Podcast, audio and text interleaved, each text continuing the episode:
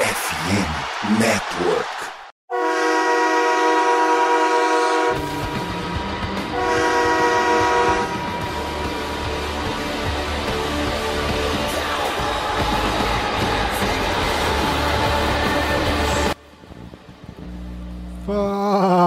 Torcedor do time mais amado, mais querido, mais sofrido e bota sofrido nisso nos Estados Unidos, no Brasil, no mundo. Estamos falando do Dallas Cowboys. Sejam bem-vindos a mais um podcast do Blue Star Brasil. E aqui quem fala sou eu, Gabriel Platt. Dessa vez não tão animado quanto o podcast passado. Acho que não tem nem por que falar sobre isso, acho que vocês sabem o motivo né? Mas vida que segue, continuamos aqui firmes e fortes. E antes de falar de qualquer coisa, Vinícius, tudo bem com você? Tudo bem, Plat, Diego, ouvintes. A verdade é que nós tomamos pizza, gurizada. É isso. e você, Diego, tudo certo? Fala, Plat. Tudo certo dentro das possibilidades, né? Mas se a gente voltar oito meses, nove meses atrás, não tá muito longe do que essa front office planejou para esse ano. Pois é, óbvio que a gente queria avançar, pelo menos passar do divisional, né? Acho que era uma barreira que a gente queria ter quebrado esse ano e, e de fato era possível, mas infelizmente não conseguimos, né? Ficamos pelo caminho. Dallas Cowboys perdeu para o São Francisco 49ers por 19 a 12 e foi eliminado, acabou a temporada. Vamos falar um pouquinho sobre esse jogo, né? Acho que precisamos falar, né, sobre essa partida. E antes de querer falar sobre o assunto, acho que o assunto mais comentado debatido desde o jogo, que é a situação do nosso camisa 4. Vamos falar primeiro sobre a defesa, né? Acho que, que vale comentar, porque, Vinícius, acho que a gente precisava muito da defesa nessa partida, né? Acho que o ataque deles era um ataque que tinha muito dinamismo, né? A gente falou do Christian McCaffrey, a gente falou do Debo Samuel, do Brandon Ayuk, né? Do, do, próprio George Kittle e o quanto a nossa defesa ia preparar e, e, o quanto a gente se preocupou com a defesa nos últimos meses, né? Principalmente depois da lesão do Anthony Brown, né? A secundária é meio fragilizada, como a gente ia é, resolver sobre o desempenho da defesa. E o que a gente viu foram 19 pontos cedidos, uma defesa que segurou o ataque do 49ers por basicamente dois quartos e meio ali. Acho que no, no fim do terceiro quarto e no último quarto ela começou a ter uma fragilizada. E no geral, Vinícius, você acha que o saldo da defesa nessa partida foi positivo ou negativo? Plat, eu considero o saldo totalmente positivo, visto que já começa que segurou um time como o Niners, que tem um ataque muito explosivo, para apenas 19 pontos, né? E, cara, a gente comentava que, pô, o CMC vai ter a chance gigantesca de, sei lá, correr para mais de 100 jardas, né?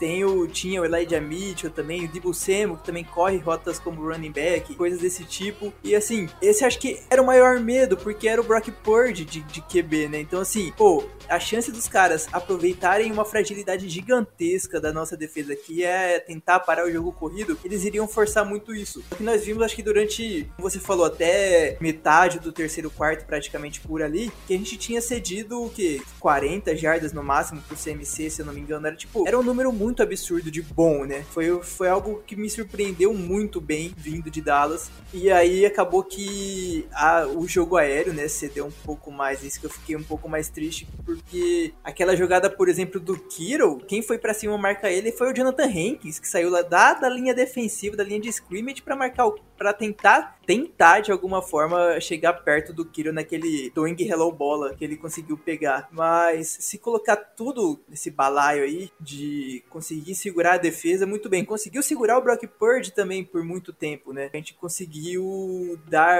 para Dallas o, pro ataque de Dallas o todo o tempo necessário para marcar pontos, né? A gente estava com a maior quantidade de, de tempo de posse era nosso, então a gente estava cansando muito mais a defesa dele, porque a nossa defesa conseguia parar rapidamente o ataque. Só que, pô, uma hora a conta chega, uma hora se você o ataque não ajuda, a defesa vai espanar, porque acaba sendo impossível conseguir se proteger, né, durante quatro quartos totais. E assim, não foi um jogo que a gente tomou mais de 30 pontos, a gente só tomou 19 e mesmo assim a gente não conseguiu ganhar no fim. E Vinícius, detalhe, 19, sendo que seis desses 19 vieram por, pela interceptação, né? A primeira interceptação, o, a defesa do Cowboys assumiu a, a, o campo, né? Entrou dentro de campo com o 49ers já na. Não sei se nem na red zone, mas dentro da linha de 30 jardas, pelo menos. Já não tinha como não ceder ponto ali. Ainda assim, não cederam touchdown, né? Conseguiram ceder só o field goal. E a outra, já no 2 minute warning, né? Eles começaram num campo curto também. Então a defesa, de certa forma, foi bem até nesses, nessas campanhas que cederam pontos. E aí, como você falou, é, muito tempo em, em campo, né? E acabou cansando infelizmente, né, nas últimas campanhas ali, não teve um desempenho tão bom quanto no, no, começo do jogo, que é comum, né, de uma forma geral. Mas é, o Brock Purdy, por exemplo, ele passou longe de ter um jogo espetacular, como teve em várias outras partidas na temporada regular, por exemplo. Ele não passou para nenhum touchdown. O rating dele foi 87.4 o que não é muito alto assim nos dias de hoje, né? Acho que ele teve um jogo muito fraco assim, eu acho que a defesa fez um ótimo trabalho contendo ele. A linha defensiva acho que teve um trabalho muito bom, mas eu acho que a nossa defesa teve uns pontos ali, principalmente no segundo tempo, que acho que vão assombrar a gente por um tempo. A gente conseguiu fazer um punch, né? Eles começaram na linha de 5. E aí o DeMarcus Lawrence comete um, uma infração da zona neutra, né? E eles têm uma primeira para cinco, eles saem do, do buraco ali, né? Já é a primeira situação. Tem uma falta do Donovan Wilson, né? Um holding numa terceira descida que é first down automático. Tem a interceptação que o Trevon Diggs bate nas duas mãos do Diggs e ele não consegue segurar. Todos esses terminaram, foi na campanha do touchdown, né? Do, do McCaffrey, isso do único touchdown deles no jogo. Então acho que isso vai assombrar um pouco a gente, ofusca um pouco o trabalho da defesa, né? Porque a defesa foi muito bem no jogo, mas esses lances assim machucam, né? Ainda mais quando a bola bate na mão do, do Trevon Diggs, né? Que é o cara da interceptação.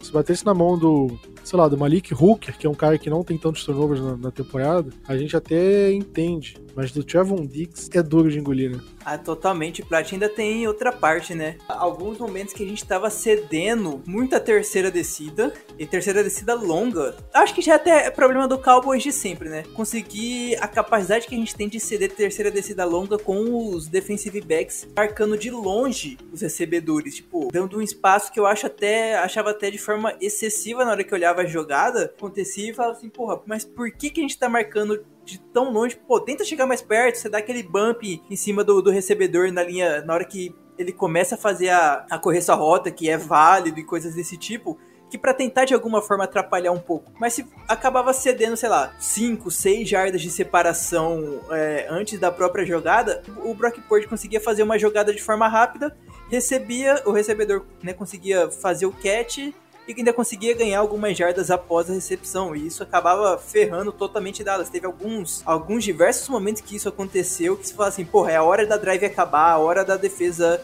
pô, vai dar bom, a bola vai voltar para ataque, vamos tentar virar esse jogo, coisa do tipo. Aí terceira terceira para 9, terceira para 10, alguma coisa assim, né, próxima disso. Passe, primeira descida, aí você fica, porra, como, aí tem que jogar tudo de novo, mais, né, quatro, três opções de jogada para a defesa tentar parar. Isso, pô, isso também acaba machucando não só o time, mas também o torcedor que tá vendo isso que já tá torcendo pro ataque voltar em campo, é a chance do, do, do time é, ter a bola de volta e vai lá, é, cede mais uma primeira descida e coisas desse tipo. Agora, nesse, nesse drive em especial, teve só uma terceira descida, né? Foram, todas as outras foram drives rápidos ou faltas, né? Que a gente cometeu. São três faltas e uma delas é na única terceira descida, que é a terceira para oito, né, Plat? Que aí ocorre o sec e, e a gente entrega o first down na, na, na falta do Von Wilson. Complicado. E por que, que a gente não teve terceira descida? Porque as jogadas de primeira descida deles a primeira para 5 depois da falta, corrida para 7 jardas. Aí depois, primeira para 10, George Kittle para 30 jardas. Aí depois, passe curto pro McCaffrey que ganha 8 jardas. E aí ele já é uma segunda para 2. Então, qual, como você vai ter uma terceira descida se é uma segunda para 2, né?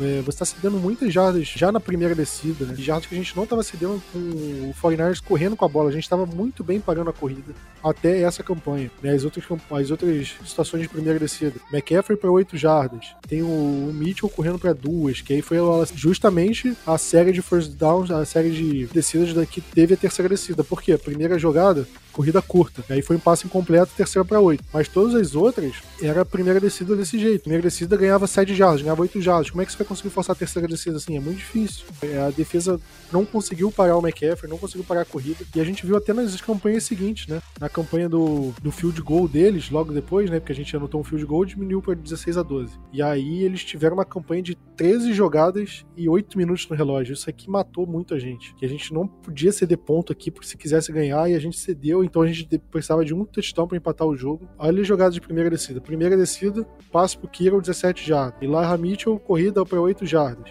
Aí primeira descida, Elijah Mitchell para 5. Elijah Mitchell para 3 jardas. Aí Elijah Mitchell para 17 jardas. Cara, dessas só teve uma que foi pra menos de 5 jardas, né? Basicamente. Todas as outras foram pra mais. Então o 49ers ficava em situação curta de descida e é mais fácil pro Brock Purdy conseguir um passe curto, abrir o campo, não jogava pressão para cima do, do calor. Então, aqui foi o erro da defesa. Mas não dá para colocar a culpa na defesa quando o ataque vai tão mal na partida toda, né? Teve dois field goals e um touchdown.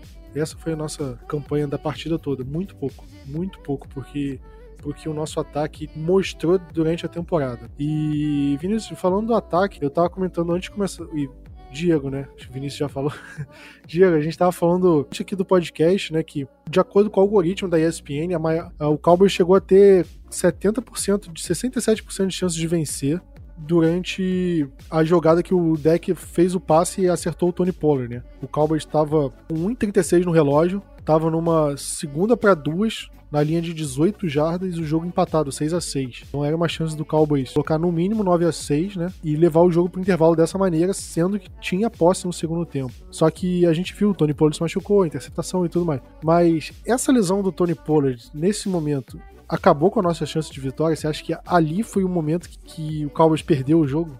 A gente teve vários momentos ruins na partida, assim, que mas sempre havia uma chance de recuperação. Eu acho que não ir na quarta para cinco, as interceptações, mas eu acho que o lesão do Tony Pollard, da forma como os demais jogadores estavam eh, jogando o, o ataque, foi totalmente decisiva para a partida terminar do jeito que foi. Acho, inclusive, porque um, uma jogada depois da lesão do Pollard é a interceptação. Eu acho que o deck, a partir desse, do momento da lesão do Pollard, começou a jogar a bola exclusivamente, já era quase que exclusivamente, passou a jogar exclusivamente Sid Lamb e o San Francisco 49ers soube atuar, principalmente no segundo tempo, para minimizar esse tipo de, de pressão que ele vinha sofrendo no ataque, que é, que é o Sid Lamb jogou muito bem, mas era um só, né? E começaram a dobrar a marcação, já dobravam, mas dobrar três na marcação e deixar os demais, passaram a confiar nos demais. E eu acho que a, o processo mental do Dak Prescott também começou a, a, a diminuir ali, eu digo, o leque de, de possibilidades, justamente porque ele,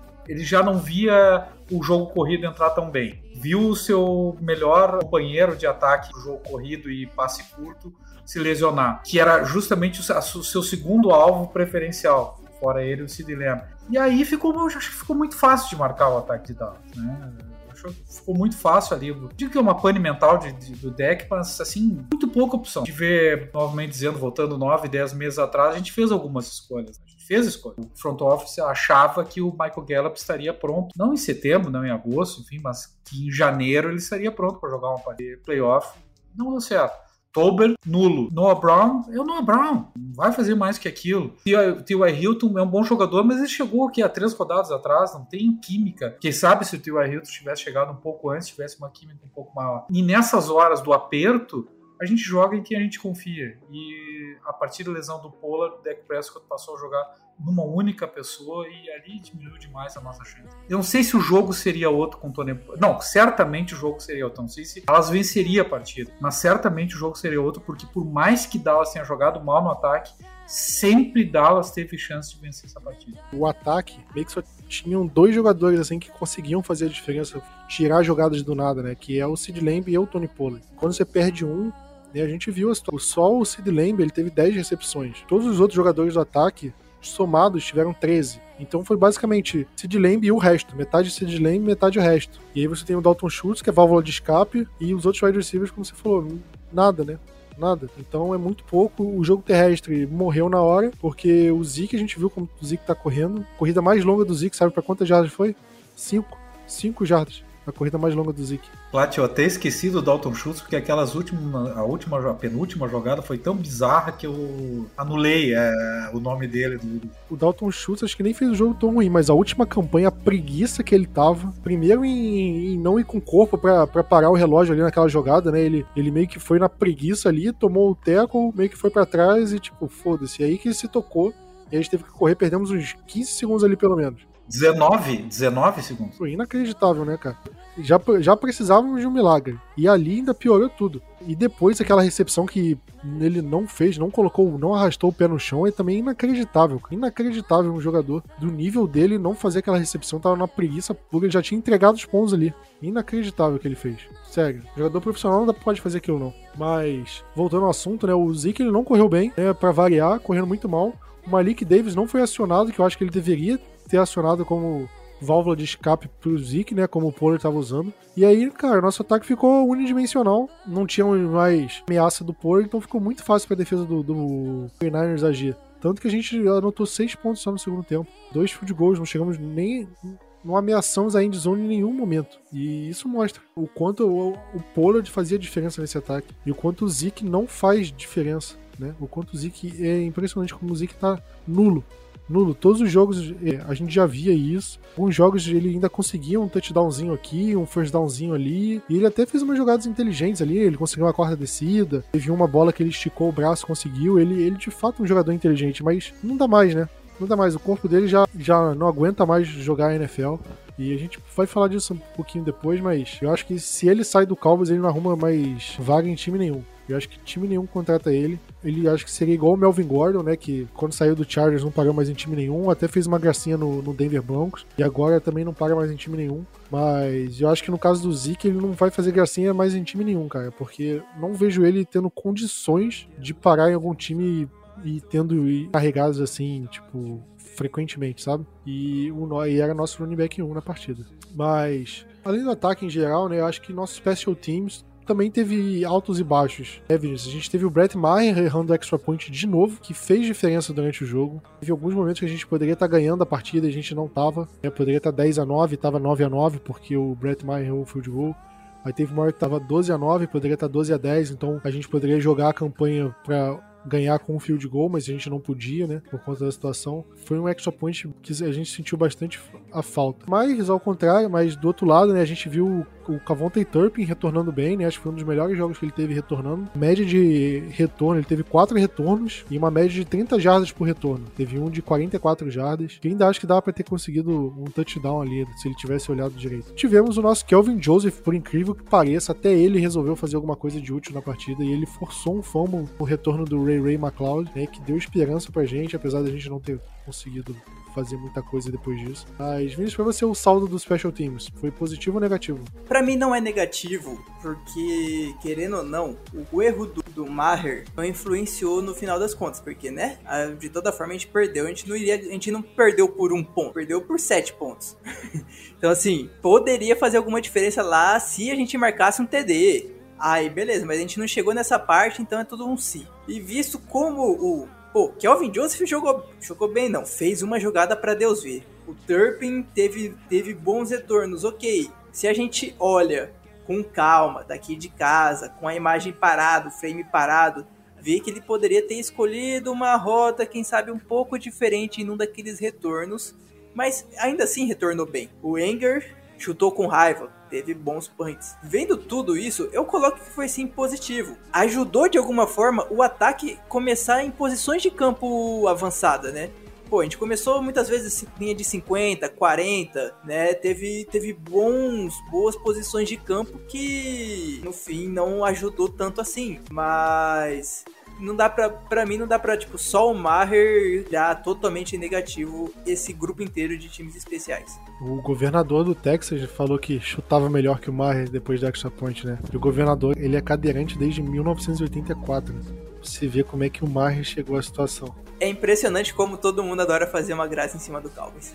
Até o cadeirante, que é governador é o time de maior repercussão, né, cara? Positivo, negativo, sempre vai ter, né? Aquele retorno do Turpin era pra touchdown, não era, Vinícius? Pelo replay atrás do gol, né, atrás da zone, no caso, né, teve uma hora que você viu que se ele cortasse pra esquerda ali, eu acho que ele tinha uma chance muito grande. Ou, ou até mais pra direita, né? Isso, eu acho que até mais pra direita já tava bom. Assim, acho que foi você que mandou foto no grupo dos assinantes. Eu acho que se ele cortasse pra esquerda, eu não sei quem tava disponível ali, mas tinha um jogador que ia conseguir fechar em cima dele. E aí depender, dependeria do X1, né, do Turp com o cara. E do, ou do quão rápido seria o Turp nesse caso. Eu acho que se ele puxasse mais pra direita, passando por fora do, do bloqueio que tava tendo de alguém ali do Cowboys, aí sim ele conseguiria ficar totalmente livre. E ele não conseguiu jogar esse todo pra direita. Acabou que não foi TD, mas cara, seria, tipo assim, seria algo, seria muito, uma coisa de muito louco a gente conseguir um muffin, né, tipo, um fumble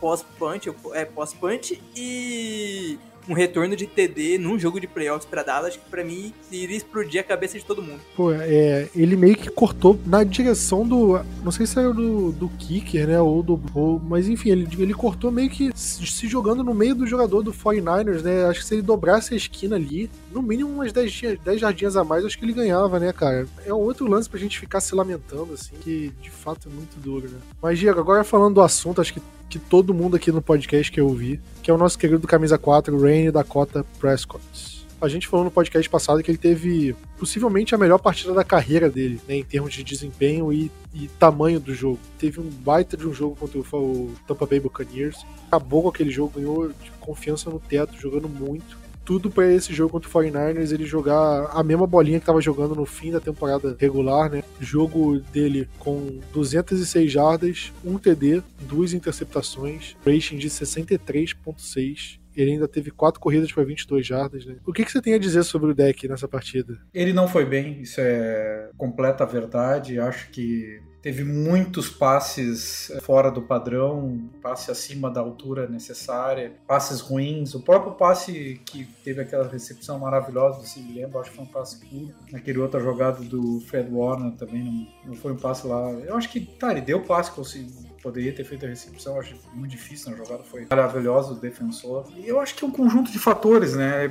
ele não vem bem, não veio bem. Ele foi tremendamente inconsistente. Eu acho que foi o ano mais inconsistente dele, eu digo, de uma partida para outra. E mostrou novamente essa inconsistência. Não sei o quanto a fratura no, no, dedo prejudicou isso o restante da temporada, porque a gente sempre imaginou que ele fosse crescer, que ele fosse ter a consistência. Quem sabe se a gente somasse o jogo contra a Tampa com o jogo de São Francisco e dividisse por dois e deixasse ele jogar uma dessas partidas com uma média talvez o Dallas tivesse mais chance. O grande lance do Dak Prescott é que ele, ele jogou mal na partida, muito mal. Até o fim teve chance de nos colocar na partida, porque a defesa assim o fez. Foi prejudicado por uma, por uma escolha do front office que deixou ele capenga de, de opções, mas ele também tomou decisões muito erradas. Ele apressou algumas jogadas, as duas interceptações são é, jogadas apressadas. Aquela do Michael Gallup, é, a primeira é indefensável, né? Não vamos dizer mais nada, ele não conseguiu ver o cornerback e apressou a jogada. Aquela que ele lança no, no Michael Gallup,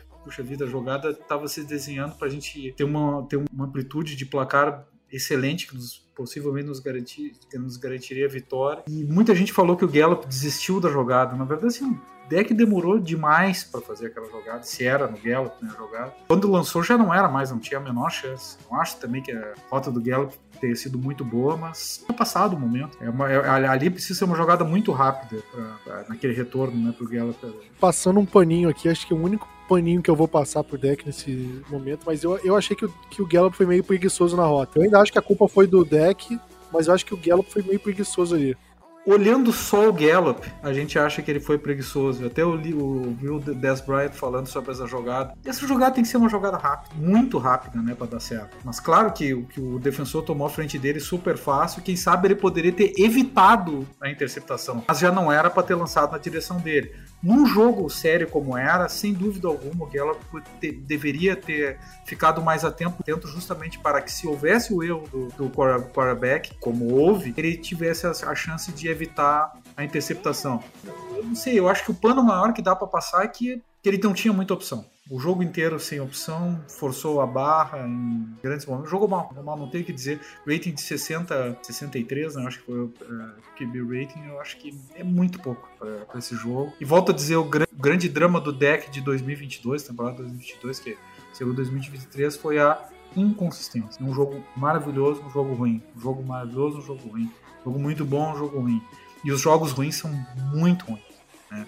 E nos custam as vitórias. Você pega o lance da interceptação, é uma segunda para dois. O Cowboys vai numa empty formation, né? Dos recebedores, né? É, tem quatro rotas correndo para end zone e uma rota curta pro Sid Lamb, que é onde ele lança e, e, acaba sendo interceptado. E, cara, situação assim, aí você se pergunta, pô, segunda para dois, né? Por que, que eles vão correr quatro rotas pra end zone? Mas segunda para dois é meio que um cenário do tipo, você pode arriscar que se não der certo, tem uma terceira para dois. Só que o deck, vendo que não ia dar certo, não tinha janela para lançar no Sid Lamb ali. Porque não era para dar certo, ou um, você segura a bola e tenta correr, ou dois, joga a bola fora, terceira para dois. Precisava forçar aquele passe.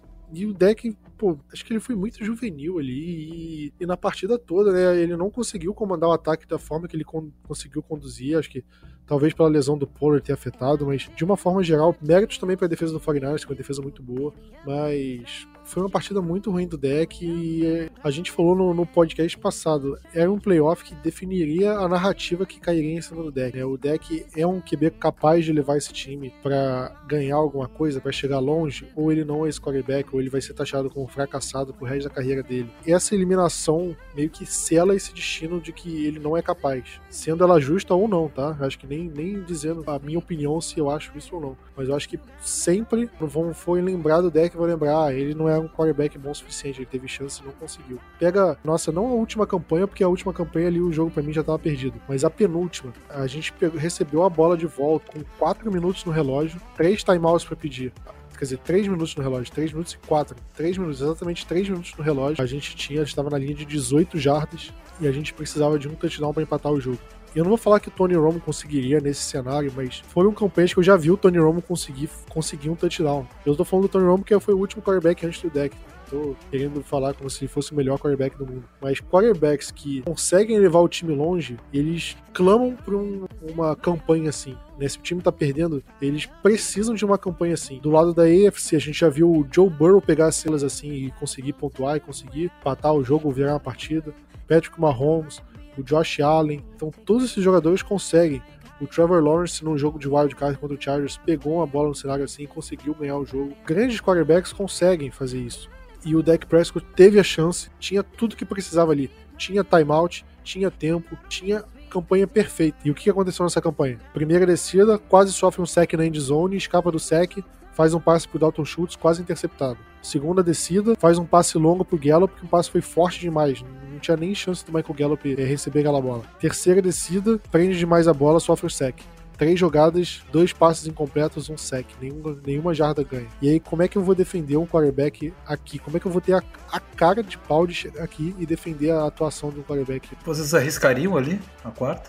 Não, não tinha como. Não tinha como. Mas teve um lance antes da jogada de touchdown deles, né? Que a gente tinha uma quarta para. Teve um que a gente teve um, fez um punch curto, não foi? Foi na primeira campanha do, do segundo tempo. A gente tinha uma quarta para cinco no meio de campo. Eu teria arriscado ali.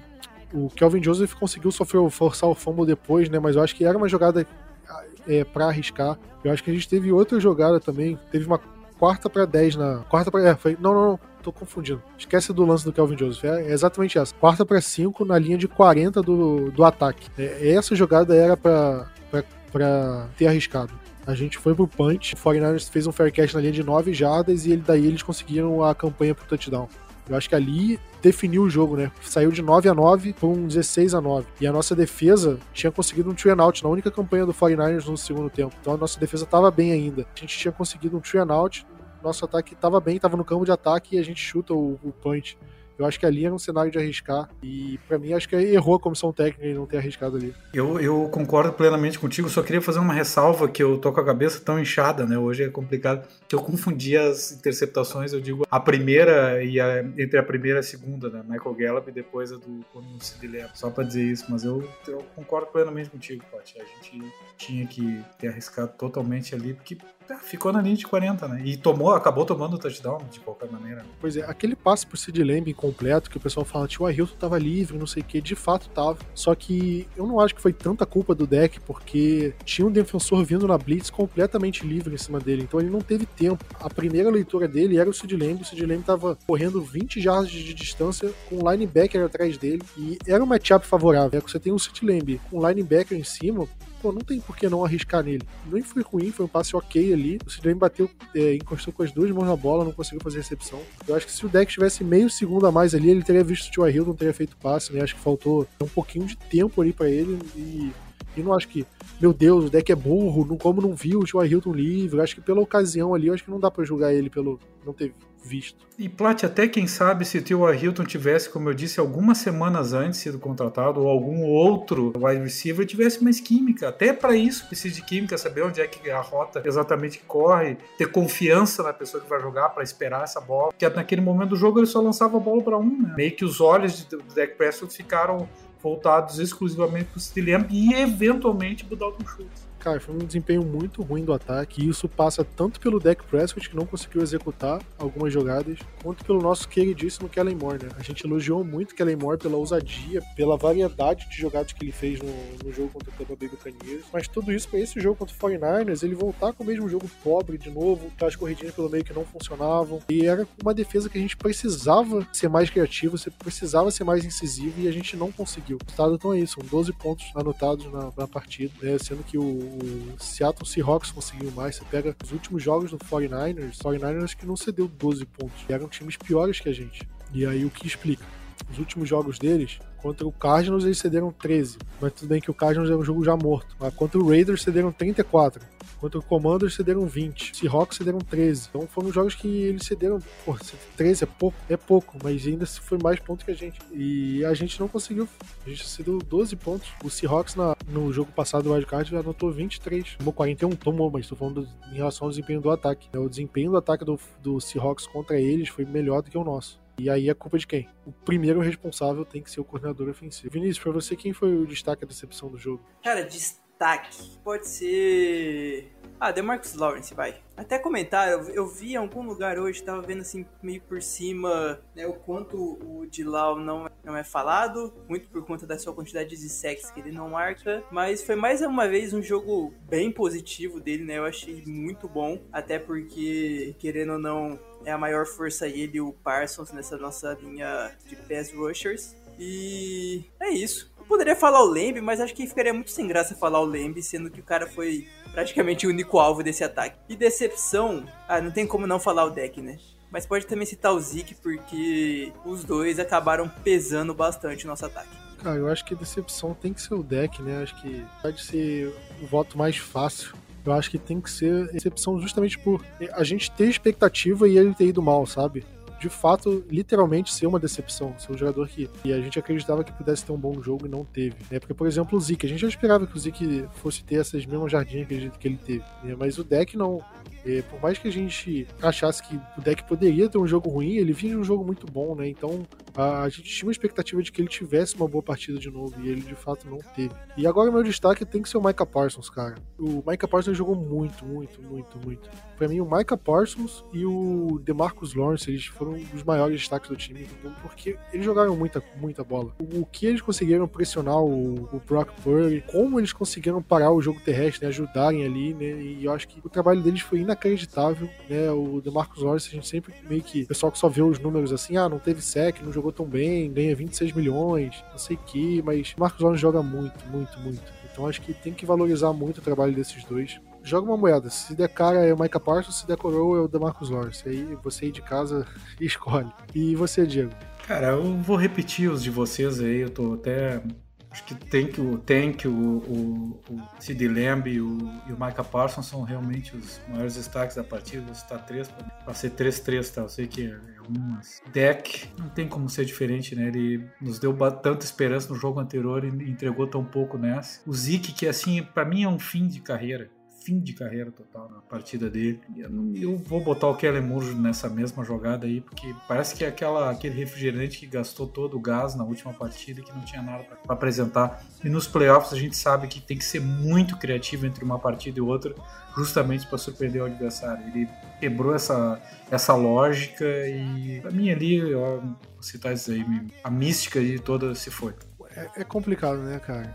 É foda. E a gente precisava classificar para a final de conferência até pelo deck. E se a gente ganha esse jogo divisional e perde a final de conferência com o deck indo, sei lá, ok, eu acho que ainda tem pelo menos a desculpa. Ah, Pelo menos o deck chegou, fez o time ir até o, a fase de final de conferência, a gente nunca tinha chegado, blá blá blá. Um fracasso na mesma rodada, né? Bateu na trave de novo. Tony Romo, que é um cara que tem a estigma de, de fracassado, não sei o que. Agora o deck tem um, um recorde idêntico ao do Tony Romo em playoffs, né? 2-4 e 0-3 na, na fase divisional. Então, um baque muito duro pra gente, eu acho que pra carreira do deck e mas, Vinícius, pegando a temporada um, como um todo, pegar o nosso podcast do ano passado, lá em março, quando a gente viu os novos técnicos chegando, free agency, draft, passando por toda a pré-temporada, temporada regular, como foram os jogos, e até o momento de agora, eliminação. Para você, qual foi o saldo da temporada? Você acha que foi positivo? Você acha que de tudo que aconteceu, a temporada ainda superou a expectativa ou você acha que, que foi decepcionante?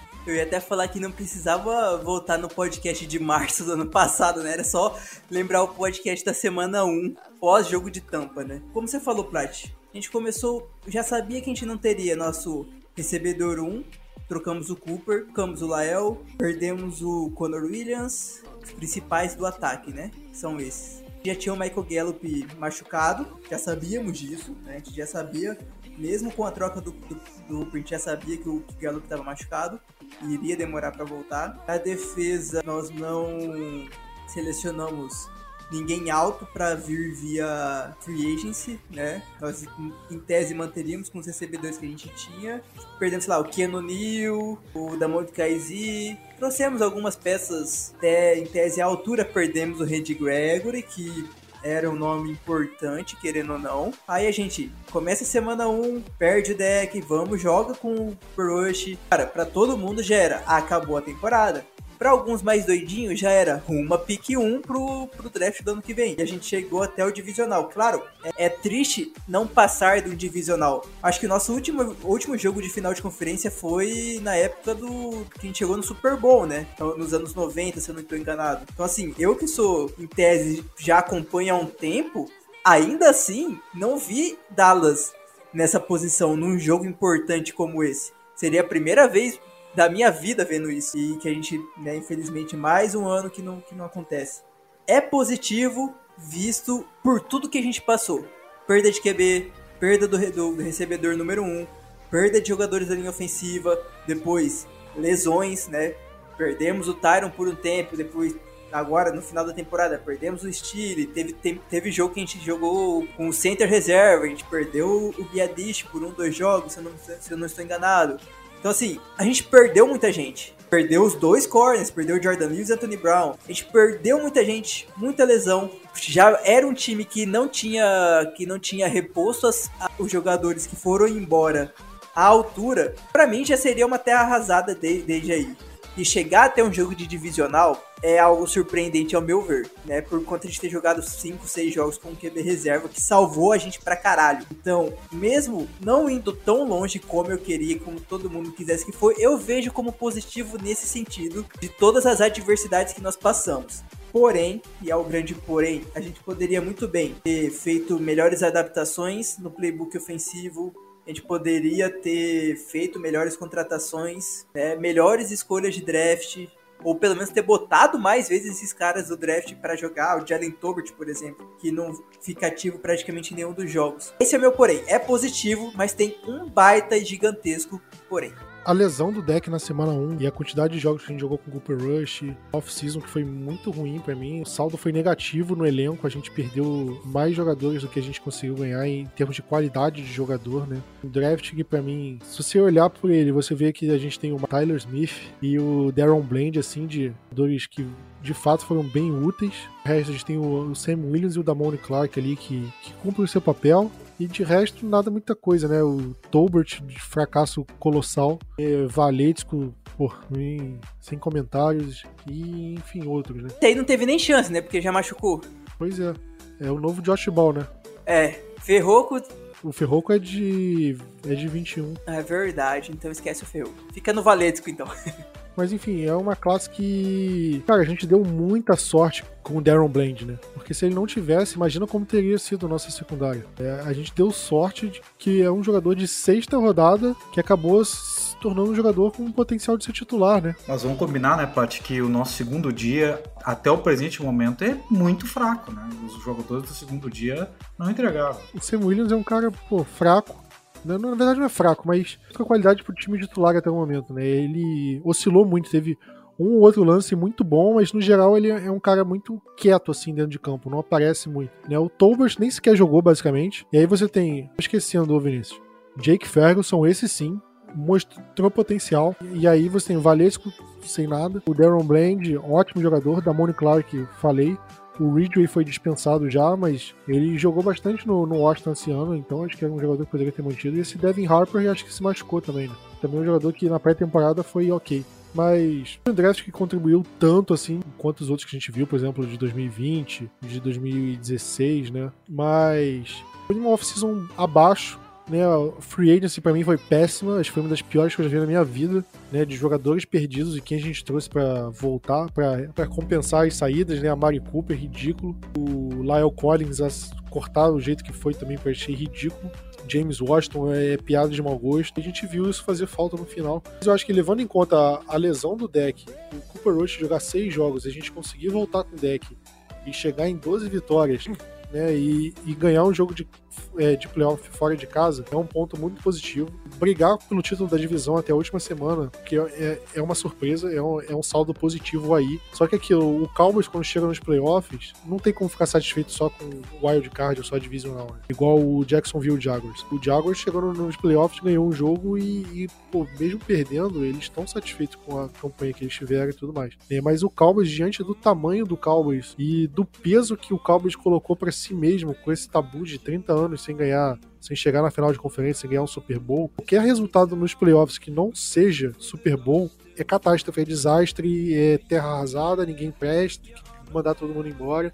E esse sentimento que fica, pelo menos nesse podcast. A gente tem o sentimento de que, cara, deck não presta, Mike McCarthy não presta, ninguém mais presta no time, tem que mandar a metade embora e é isso aí. Alguns têm que ser mandados, eu acho que até sim, mas é aquele sentimento muito amargo. Mas eu acho que na temporada regular o saldo foi positivo. Eu acho que o saldo da temporada regular foi positivo. Na pós-temporada, pelo que a gente viu que o time podia apresentar, ficou um gostinho de quero mais.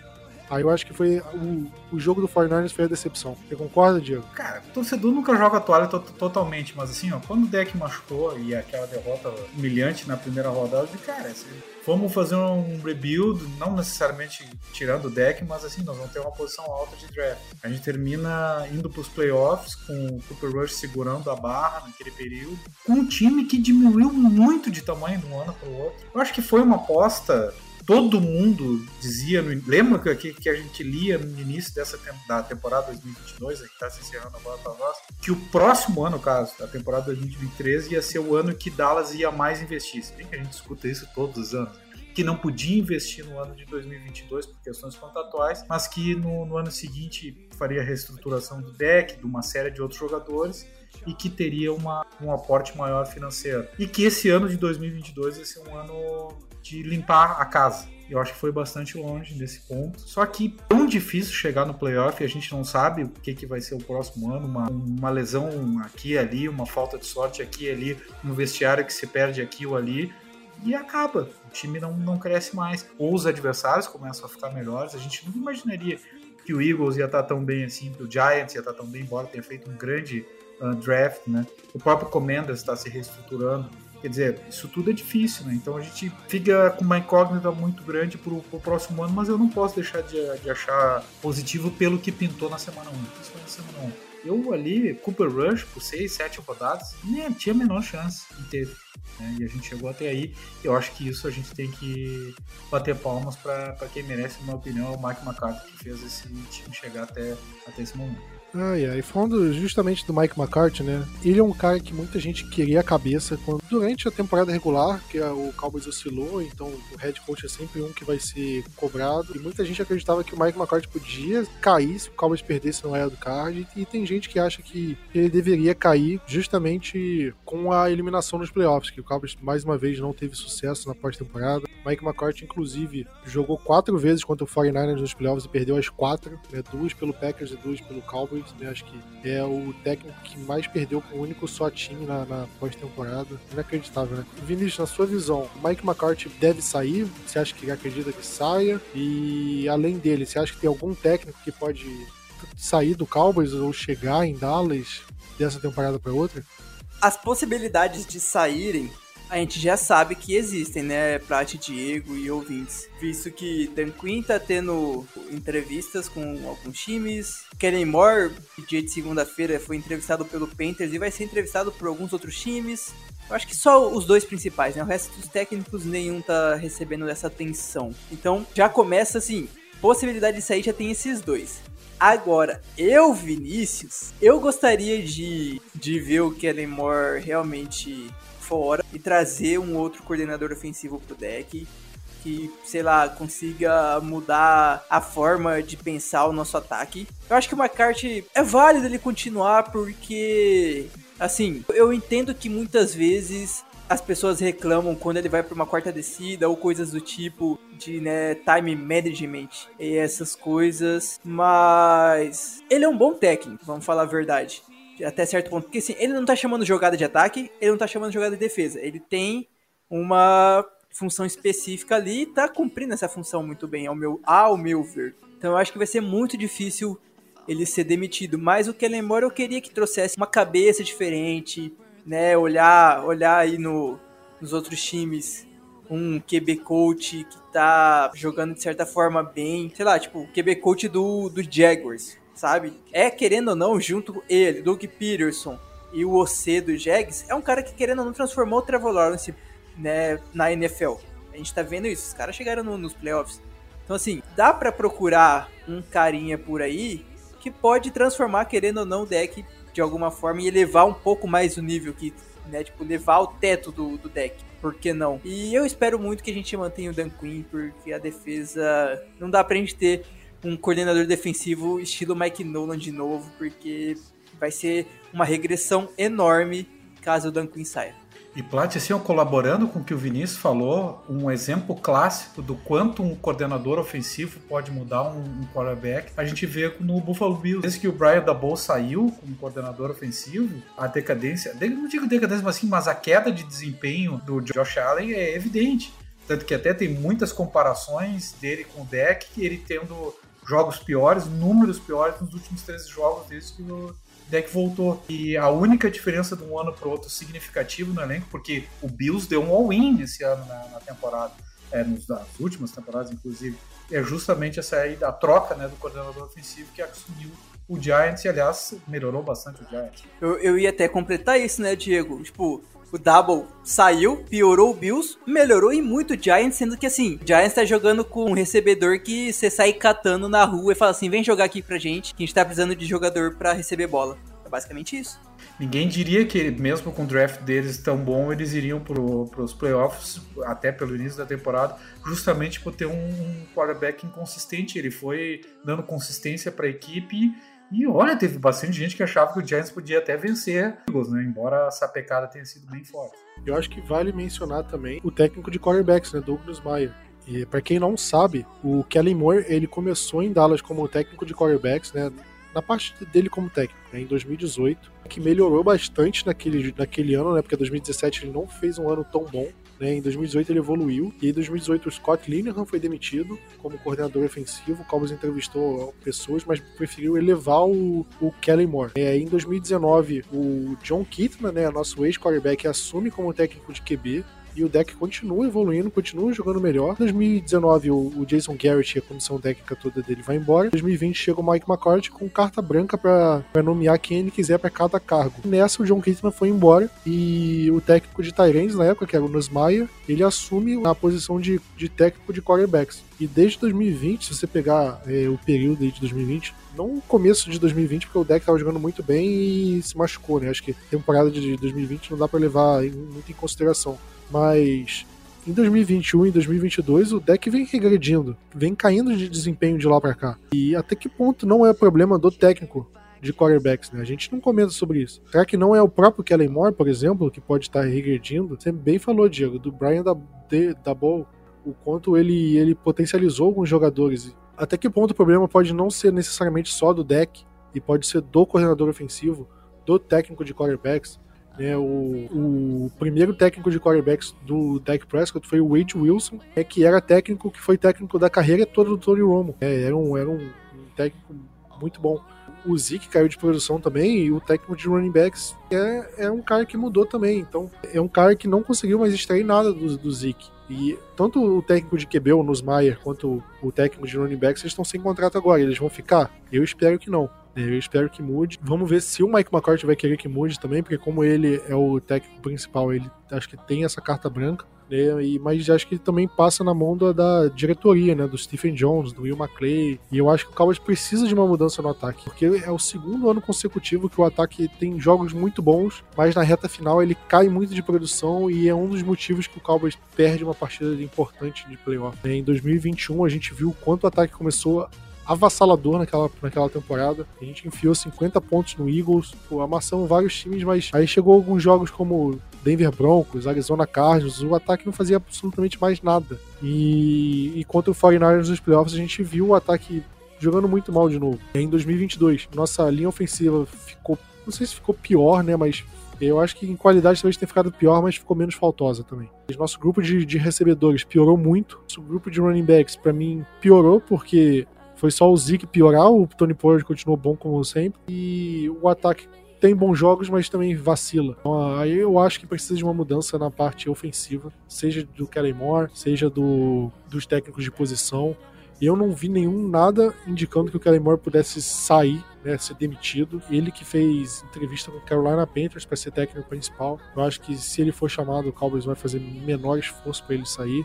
Mas também, se ele não for chamado, ele fica, não sei. Sei, mas o Cowboys não falou nada sobre ele. O Jerry Jones falou sobre o Mike McCarthy, que não existe chance dele sair, né? Então ele a gente garante. E o Dan Quinn, não se sabemos. Né? Ele já fez mais de uma entrevista com o Arizona Cardinals, já fez entrevista com o Colts, já fez entrevista com o Denver Broncos na posição de técnico principal. E se ele almeja voltar a ser técnico principal, ele tem boas opções aí. Se ele sair, eu acho que o Cowboys tem que ir atrás de alguém experiente também, um tipo um Vic Fangio da vida, porque eu não acho que pode ir atrás de um cara que não tem experiência passada recente, assim, em defesas boas, tipo o Mike Nolan. É, eu acho que pegar um cara desses é regredir todo o trabalho que o Dan Quinn fez. Você ter uma defesa não tão boa e um quarterback que tá tendo problemas, né? Eu acho que é, é a fórmula do fracasso. Eu acho que a gente comenta por alto agora porque é um assunto mais pra frente, né? Eu acho que a partir de semana que vem, por exemplo, a gente vai começar a ter uma noção mais clara da comissão técnica, daqui a uma, duas semanas, por exemplo. Diego, em relação aos jogadores, né? É, a gente. Óbvio que a gente vai falar muito mais sobre isso na free agency, né?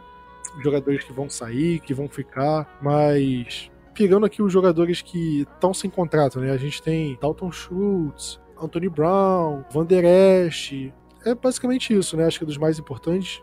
É, você acha que todos eles saem? Tem o Donovan Wilson também, Tony Pollard, você acha que eles saem? Você, você quer que eles fiquem? Como é que você vê esse cenário desses jogadores? Todo ano, infelizmente, ah, felizmente, né, na verdade, para o jogador, a liga é muito capaz de premiar aqueles que fazem grandes campanhas com salários elevadíssimos. Eu tenho a impressão assim, ó, que o Donovan Wilson vai ser muito, muito difícil de reter, principalmente porque o Dallas já fez um investimento de Aaron Curse e precisa melhorar a questão dos cornerbacks. Então, seja via draft, seja via free agency, vai ter que gastar aí e, vai ter que renovar o Diggs, né? Então, muito difícil que o Donovan Wilson faça um contrato amigável e a chance da vida dele, né, de ganhar um bom dinheiro. Então, por outro lado, assim, o Dalton Schultz, eu vou citar alguns, tá? O Dalton Schultz, eu, eu acho um jogador que não preciso dar fazer nenhum para renovar. Eu não faria. Ele teve o tag, acho que esses jogadores foram draftados cumpriram com um papel razoável, né? E eu preferiria buscar alguém no mercado, até pode ser veterano, né? talvez não tão veterano como o Dalton Schultz, mas barato para fazer, para deixar esses jogadores que, que chegaram via draft, enfim, né, para terem melhores chances. O Jonathan Hankins, por, pelo salário certo, eu renovaria, agora ele vai de 31 para 32 anos, é uma situação importante, mas ele, eu acho que ele contribuiu bastante naquele miolo de zaga, ah, de zaga, perdão, de, de linha defensiva, embora seja muito importante a gente melhorar bastante ali, eu acho que é uma posição importantíssima ali, só que eu acho que aqui também é é importante a, a presença dele, eu acho. Brett Maher eu não renovaria, tchau o Brett Maher. Cooper Rush, creio que não vai ter espaço econômico para manter ele. Acho que ele vai, vai aparecer alguma alguma equipe. O ele, é, ele, ele pode ter uma renovação tranquila, porque ele é um agente livre e restrito. Eu tô falando em alguns aqui. E a minha grande dúvida, pessoal, assim, ó, já tá em dois jogadores. Eu tenho certeza que Dallas não vai dispensar o Dak Prescott. Nem tem como. Prescott conta 89 milhões de dead cap, dead money se for dispensado. E, a, e o seu contrato tem uma proibição de troca. Menos que ele abra mão dessa cláusula contratual, eu acho muito difícil que alguém assuma esse contrato. E, aliás, acho que muita gente gostaria de ter o Dak Prescott no seu time. Falando bem sério, ele é melhor que muito quarterback que tem por aí. Talvez ele não seja o top 10, mas ele não tá no do, do 20 em diante de jeito nenhum.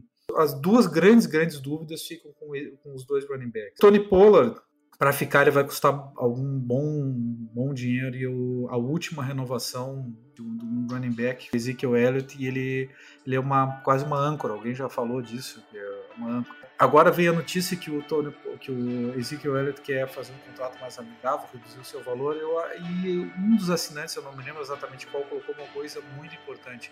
Dallas precisa parar com essa situação de apego a algumas pessoas. O Jerry Jones é apaixonado pelo Ezekiel Elliott está na hora de. Eu acho que o Ezekiel Elliott deu. Deu o Ezekiel Elliott, a gente tem que virar essa página. Não sei como virar essa página, porque ele conta também um valor expressivo do salary cap, mas assim, ele é um jogador muito mediano. Eu lembro que conta 16 milhões de dólares, né? É, é algo e ele me lembra, assim, ó, esse baixar o valor para seguir jogando o Tyron Crawford, que eu pedi tantas vezes nesse podcast para cortar. Eu não entendia por que, que ficava, porque você quer jogar, né? E, e quando jogar, jogava mal. E, e, tudo pelo que ele já tinha contribuído em outras oportunidades. Então, resumidamente, eu acho que a gente vai ter um podcast só sobre. Mas, resumidamente, eu falaria em relação aos que estão. que que vão virar, alguns deles que vão virar.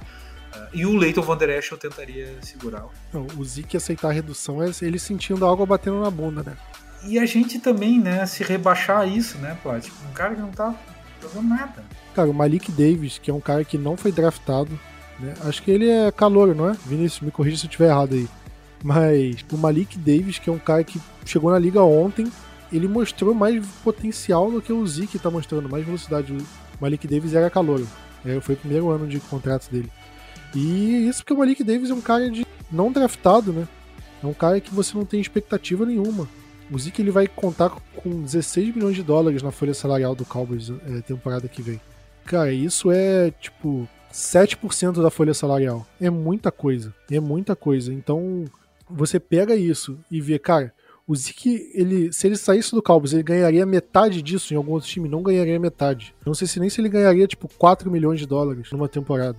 E, cara, manter o Zeke pode significar prejudicar contratos futuros, porque temporada que vem é o último ano de contrato do, do Trevon Diggs, por exemplo, e do Sid Lamb. Tudo bem que o Sid Lamb tem a opção de renovação de quinto ano. Então, qualquer contrato que for decidido agora pode prejudicar uma futura renovação. É, pode prejudicar a renovação do Sid Lamb, pode prejudicar a renovação do Trevon Diggs, pode prejudicar a renovação do Biadish, pode prejudicar a renovação do, do Micah Parsons, por exemplo. Estou falando de jogadores que são atuais titulares, né? Então, são coisas que a gente tem que ter em mente na hora de, de avaliar, né? Quem fica, quem sai agora. Elvin Joseph é, é um, por exemplo, que já pode ser cortado o dinheiro morto que ele vai deixar não é maior do que o peso que ele abre na folha salarial. Então acho que é, vale a pena. Pega, por exemplo, do Rance Armstrong, vale a pena manter? Você abre 4 milhões liberando ele. Olha que ele teve um baita de uma temporada. Mas até que ponto? O Michael Gallup não tem como, mas a partir de 2024 dá. Porque o Cowboys ele formulou bem o contrato para o Cowboys poder escolher. Ah, eu quero manter o Gallup ou eu quero manter o, o Sid Lamb? O Cowboys conseguiu resolver bem. Eu acho que vai ser a última temporada do Michael Gallup também. Eu acho que me cobrem aí no futuro. Mas o Cowboys tem algumas opções que pode escolher. Alguns jogadores podem ser cortados, alguns jogadores podem ser reestruturados. A gente tem que lembrar do Tyron Smith, que é um que pode até se aposentar, mas é um cara que tem um valor de mercado, acho que tem moeda de troca. Acho que o Cowboys tem que analisar essas situações, mas eu acho que a, a principal delas é não pode manter o Ezekiel Elliott ah, eu aceito redução, não pode manter. Porque o Cowboys não pode ficar dando 5, 6 carregadas por jogo pro Ezekiel Elliott, que é um cara que não tá conseguindo nem 3 jardas por corrida. Eu prefiro manter o Malik Davis, eu prefiro o Rico Daldo. São jogadores mais jovens e que têm mais potencial. Eu prefiro, prefiro draftar um calor na quinta rodada do que manter o Ezekiel Elliott hoje. Isso falo sendo um, um cara que era muito fã do Zeke, mas hoje não tem mais como. Felizmente, tem mais como. E o deck, como você falou, não tem como cortar ele de jeito nenhum, não tem como, acho que nem trocar tem como essa temporada. E eu acho que nem passa pela cabeça do Cowboys fazer isso. 2023 o deck é jogador do Cowboys indiscutivelmente. E eu acho que a temporada de 2023 vai definir o futuro dele. Porque se ele for mal de novo, se ele tiver uma temporada abaixo, acho que aí 2024 é facão. Acho que aí o cenário começa a ficar insustentável. Agora, se ele for bem, aí 2024 ele tem, acho que tem uma tem uma chance de se manter no time. E vale lembrar que o contrato dele é até 2024. Em 2025 e 2026, mas são, são anos meio que anuláveis. Né? O Cowboys fez uma forma do contrato ser de 4 anos, mas meio que o bônus dele se espalha por 6. Então, uma maracutaia que o Cowboys fez para manter o, a folha salarial dele é, bem espalhada, né? Mas enfim, são assuntos que a gente vai debater com uma profundidade maior em março. Né? Acho que fim de fevereiro já dá para fazer isso, né, pessoal? Porque é quando já começa a sair as primeiras movimentações, alguns cenários de troca, alguns cenários de escolha compensatória. As últimas vezes que a família Jones, porque a família Jones está em silêncio, né? Inclusive cancelou participações em rádio, uh, que ia ter no 105.3, né? De, de Dallas, ontem, hoje. Coisa aí. Diego, se eu tivesse que fazer uma bold para a temporada que vem, qual seria? Eu acho a bold é que o Dan Quinn fica. Ok. Vinícius, pra você, uma bold pra temporada que vem. Vamos trazer o nome do college pra COC. A minha bold para 2023 é que a gente vai começar a semana 1 com três wide receivers titulares, né? Lamb, Gallup e Odell Beckham. Achei que você ia mandar um DeAndre Hopkins. Eu tava torcendo que ele mandasse essa, né? É uma opção também. Mas sei lá, cara, eu sou eu gosto muito do Hopkins, mas tipo, ele tá velho e seria muito caro. E acho que o Odell não seria tão caro assim não. Que tá velhinho tá também, né? Mas acho que o acho que o Odell é mais mais novo que o Hopkins, não? Aí tem que olhar aqui. Ó, eu deixei anotado aqui pra gente lembrar. A de vocês é mais fácil, acho que mês que vem já dá para saber a de vocês. Mas a minha é que vou ter que esperar até setembro. Eu, eu acho assim ó, que a maioria da torcida do Dallas vai preferir a minha bold e a do Vinícius que, que a tua, viu? Então mais que a que, que Dallas ou draft ou contrate um grande wide receiver número 2 do que o Odell, sinceramente. Diego, é, independente de consequência, de cenário, se você pudesse escolher dois cenários. Um, a gente começa a temporada 2023 sem deck e sem Zeke, só que com Kellen Moore ou dois. A gente termina, eh, começa a temporada sem o Kellen Moore, mas com o deck e o Zeke.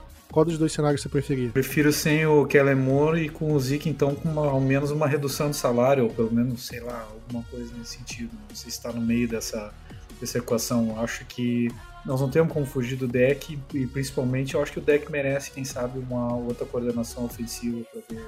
E você, Vinícius? Prefiro manter deck Zeke também e trocar o coordenador do ofensivo. Eu também. E eu abri essa votação no grupo de, de apoiadores e eu, eu até me surpreendi porque achei que tinha, teria mais gente preferindo ficar sem o deck e o Zeke e preferindo manter o Kellen Moore. Mas fui enganado.